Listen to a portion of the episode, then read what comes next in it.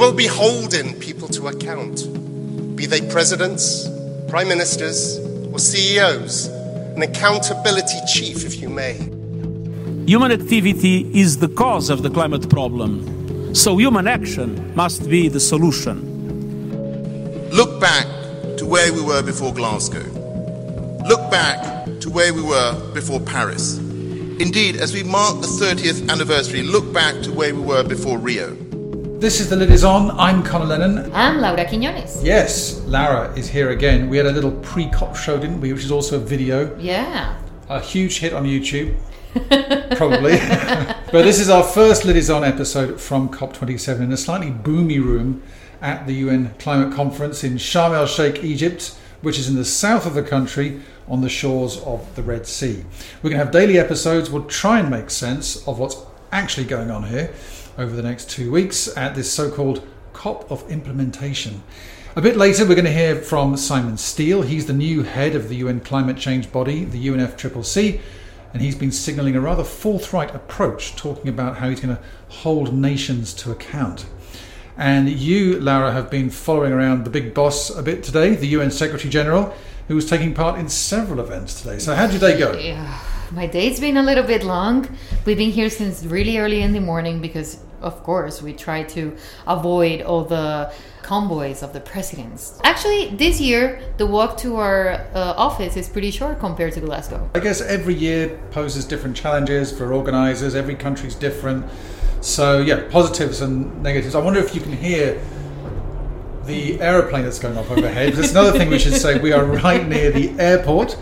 Very convenient if you're flying in, of course. Uh, yeah. We're going to be hearing that quite a lot over the next next couple of weeks. Uh, anyhow, yes, I was following the Secretary General today. He was here since very early in the morning, shaking hands, and he was part of the opening of the climate um, implementation summit. You know, it's usually called the World Leader Summit, but this year the Egyptians uh, decided to call it the Climate Implementation Summit because they want countries to come with actual plans uh, and not just pledges and promises. And it is still a world leaders summit in the sense that it's full of world leaders today and tomorrow. Yes, over 100 leaders are going to speak uh, between today and tomorrow.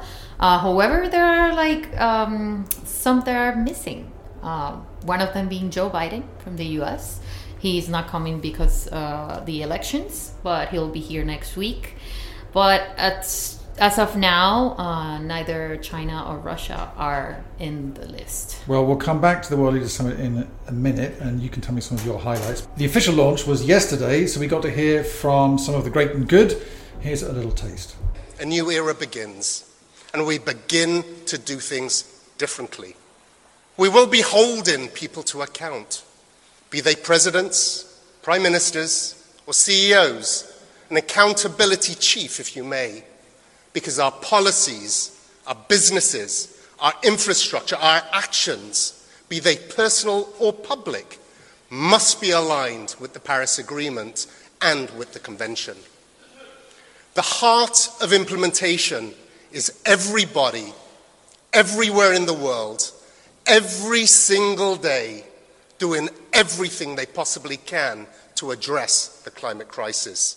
We are not on track today to limit global warming to 1.5 degrees Celsius. The time for our collective action is now. With increasing warming, losses and damages will increase, and additional human and natural systems will be pushed to adaptation limits. This is a once in a generation opportunity to save our planet and our livelihoods. This is an opportunity as well as an obligation. The range of options and most of all, the time available to them now will not be there for future leaders and policymakers. I remain hopeful. Look back to where we were before Glasgow. Look back to where we were before Paris. Indeed, as we mark the 30th anniversary, look back to where we were before Rio. With thanks to all of you, the UK's presidency ends as a demonstration that progress is possible, it is happening, and it is continuing. Yes, we need to accelerate that progress in the remainder of the decisive decade, But I believe fundamentally that we can. We know what we need to do to keep 1.5 degrees alive. We know how to do it. And Sameh, you and your team have our full support. So now, friends, let's make sure we deliver. Let's make it happen. Thank you. Today you heard Simon Stiell, the new head of UNFCCC, otherwise known as UN Climate Change, Hoesung Lee, the chairperson of the Intergovernmental Panel on Climate Change, and Alok Sharma, who we all remember from last year, the outgoing COP26 president. They were all giving us a flavour of what to expect at this year's COP. But reportedly, Laura, it got off to a bit of a rocky start. So the launch was supposed to be about uh, what was it yesterday 10 a.m Yeah. and we were thinking oh maybe there's a problem with the time difference or whatever it is but it was because we're told negotiators couldn't even agree on the agenda and notably on whether or not the issue of loss and damage the rather vexed issue of loss and damage should be included but it eventually was Yeah, um, it was a very thorny issue, you know, because includes um, developed countries paying money, you know, to um, developing countries, which are usually the ones who bear the brunt of climate change and uh, contribute the least. So they think it's fair that they receive some um, uh, some payments for it. So yeah, there is a big discussion about that. But it was the it's the first time that it has been officially added to the to a COP agenda in 27 years. So it's an advancement. It's progress, of progress. of sort and we're expecting aren't we that this cop that subject is going to be really front and center on how it happens all the tricky negotiations about how quickly it happens because well we understand that the plan is to have it in place by 2024 and a lot of people are saying hang on that's way way down the line. We need to get something organized as soon as possible. And the secretary general himself has been saying that no we've got to sort this loss and damage situation out and today in his opening remarks, he didn't mince his words. We are in the fight of our lives and we are losing. Greenhouse gas emissions keep growing, global temperatures keep rising, and our planet is fast approaching tipping points that will make climate chaos irreversible. The war in Ukraine, other conflicts have caused so much bloodshed and violence and had dramatic impacts all over the world. But we cannot accept that uh, our attention is not focused on climate change. We must, of course, work together to support peace efforts and end the tremendous suffering. But climate change is on a different timeline and a different scale. It is a defining issue of our age. It is the central challenge of our century. It is unacceptable, outrageous, and self defeating to put it on the back burner. Human activity is the cause of the climate problem, so human action must be the solution. Action to re establish ambition and action to rebuild trust, especially between North and South. The science is clear. Any hope of limiting temperature rise to 1.5 degrees means achieving global net zero emissions by 2050.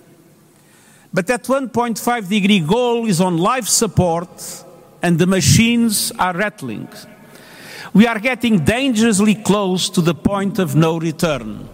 That was UN Secretary General Antonio Guterres in the opening remarks to the first day of the World Leaders Summit. Or, sorry, the new name is what, Lara? The Climate Implementation Summit. I beg your pardon, the Climate Implement- Implementation Summit.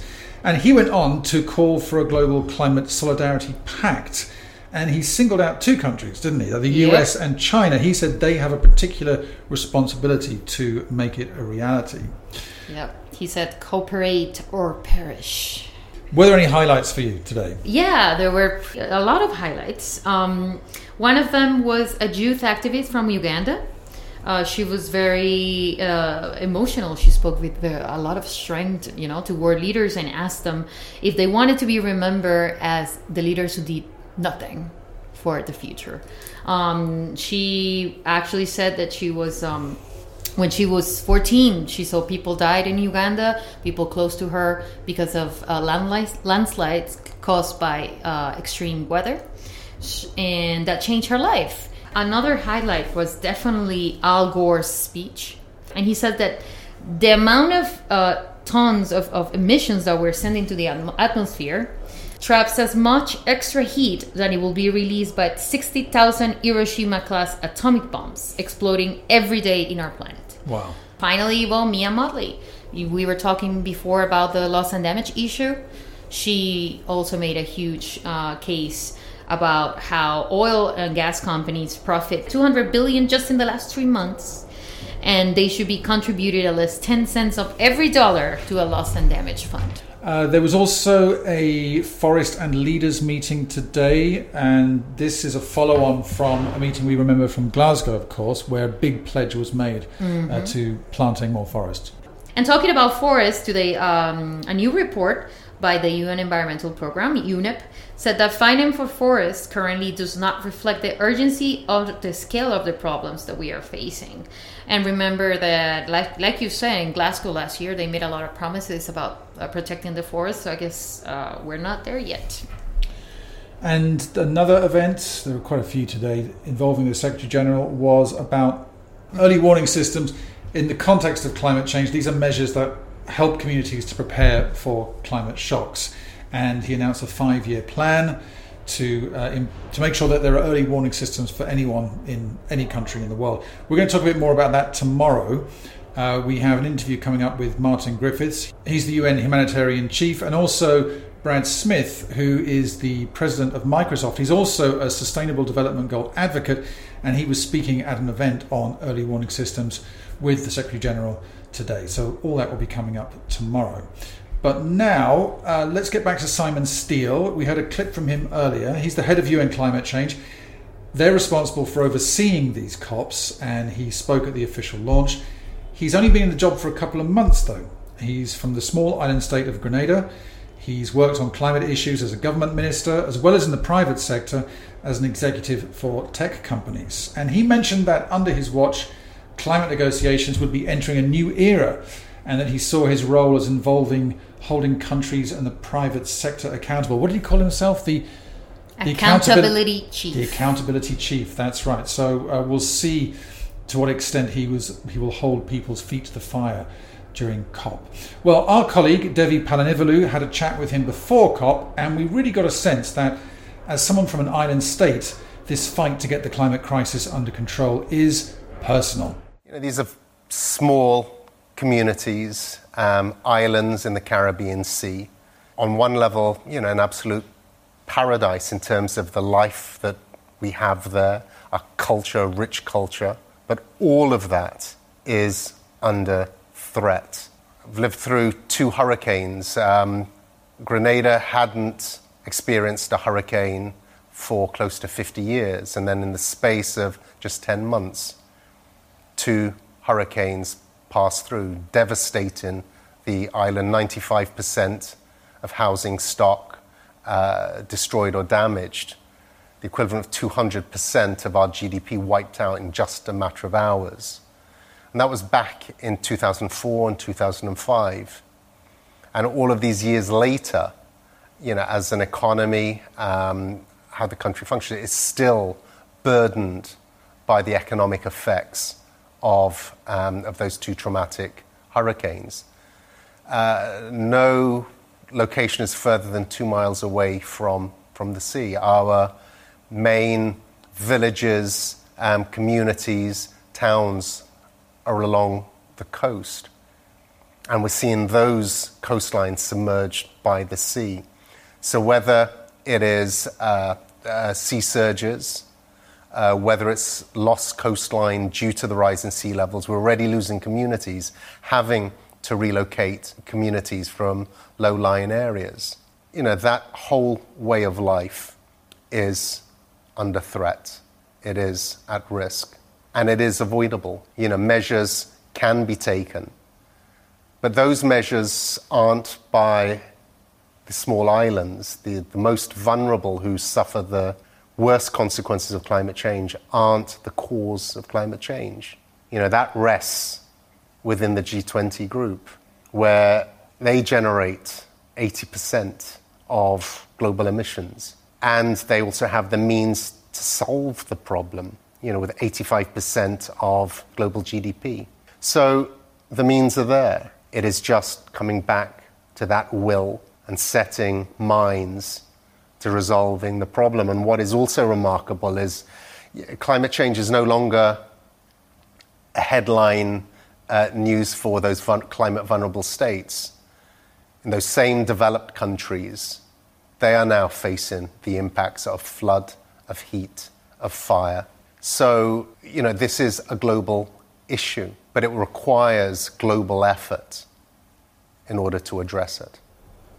That was Simon Stiell, the head of UN Climate Change, and you can watch that interview on the UN Climate Action page, which is a very useful resource if you want to find out more about this topic.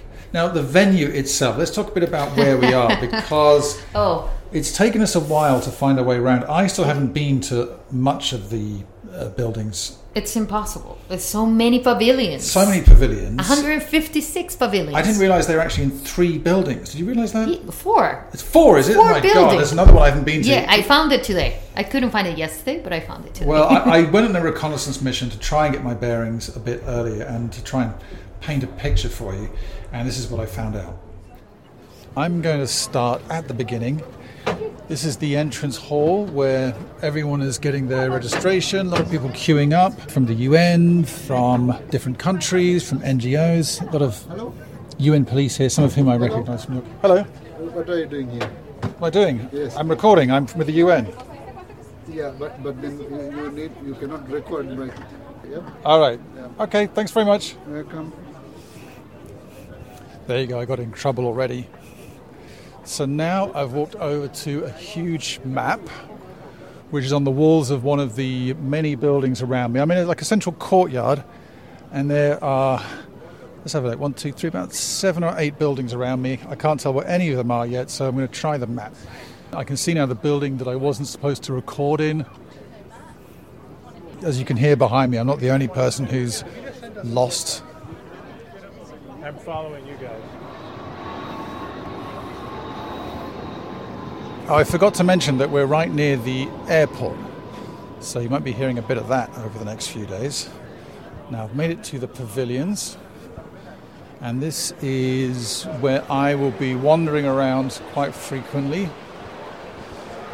It's huge. I'm told that there are more pavilions this year than there have ever been before. It's the UN Climate Change, the UNFCCC hub. Last year, this is where I met many of the people I interviewed. It's usually quite a convenient place to meet up, and usually the coffee's pretty good as well, which is going to be crucial, I think. This is nice, a very colourful Niger pavilion, a lot of flags, a lot of traditional art here. Oh, maybe we found good coffee as well. Let's find out. Hi, how are you doing? Is it coffee or tea? Tea. Thank you. Yeah.